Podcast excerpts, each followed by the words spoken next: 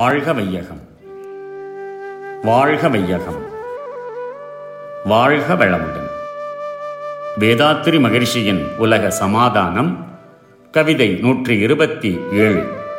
கற்பு ஒழுக்கம்.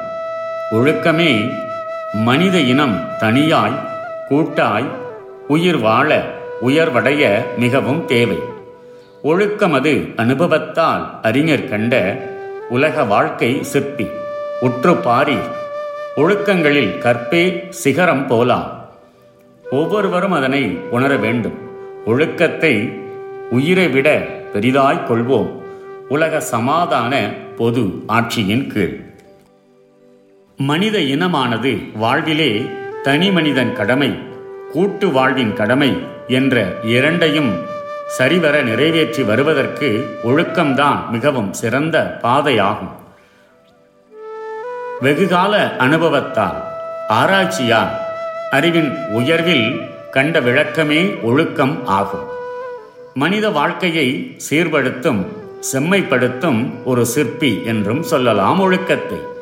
இத்தகைய ஒழுக்கங்களில் கற்பு ஒழுக்கமே தலையாயது.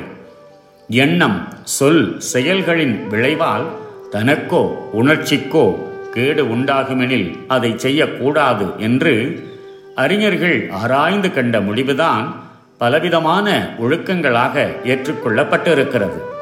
கற்பொழுக்கம் தவறினால் ஏற்படும் விளைவு தனி மனிதன் வாழ்விலும் சமுதாய வாழ்விலும் எதிர்கால மக்கள் வாழ்விலும் மனோதத்துவ சுகாதார துறைகளிலும் பல கேடுகளை பயப்பதை ஒவ்வொருவரும் கூர்ந்து ஆராய்ந்து ஞாபகத்தில் பதித்துக்கொள்ள வேண்டும். வாழ்க்கை நலனுக்கு உகந்ததான இந்த ஒழுக்கத்தை உடலியக்கம் அறிவியக்கம் என்பதன் சிறப்பை விட பெரும் சிறப்பாக மதிக்க வேண்டும் என்று இந்த கவியின் மூலம் எடுத்து காட்டப்பட்டிருக்கிறது வாழ்க வளமுடன் May the whole world be blessed by the divine. World Peace by Yogiraj Sri Vedatri Maharishi. Poem 127 Morality, Duty, Charity.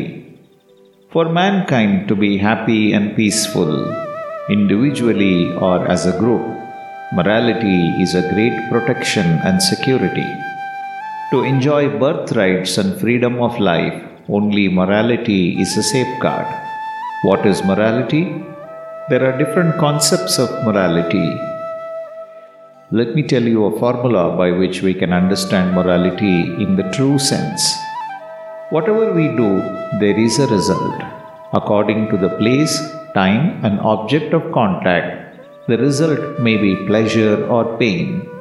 If any action results in pain to self or others at present or in the future, to the body or mind, it should be avoided. This is morality.